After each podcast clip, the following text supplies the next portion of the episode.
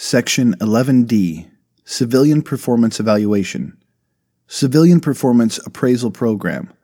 Defense Department civilian employees are getting a new standardized performance appraisal program as part of the department's New Beginnings initiative. New Beginnings seeks to improve communication between supervisors and employees, provide more transparent processes, and improve recruiting, developing, and awarding DoD employees.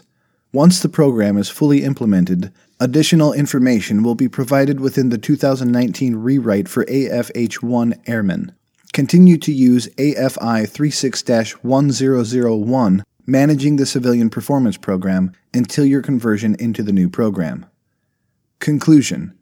This chapter covers the Officer and Enlisted Evaluation Systems and Civilian Performance Program and provides supervisors the information needed to employ the Officer and Enlisted Evaluation Systems and Civilian Performance Program in everyday situations to help develop their subordinates.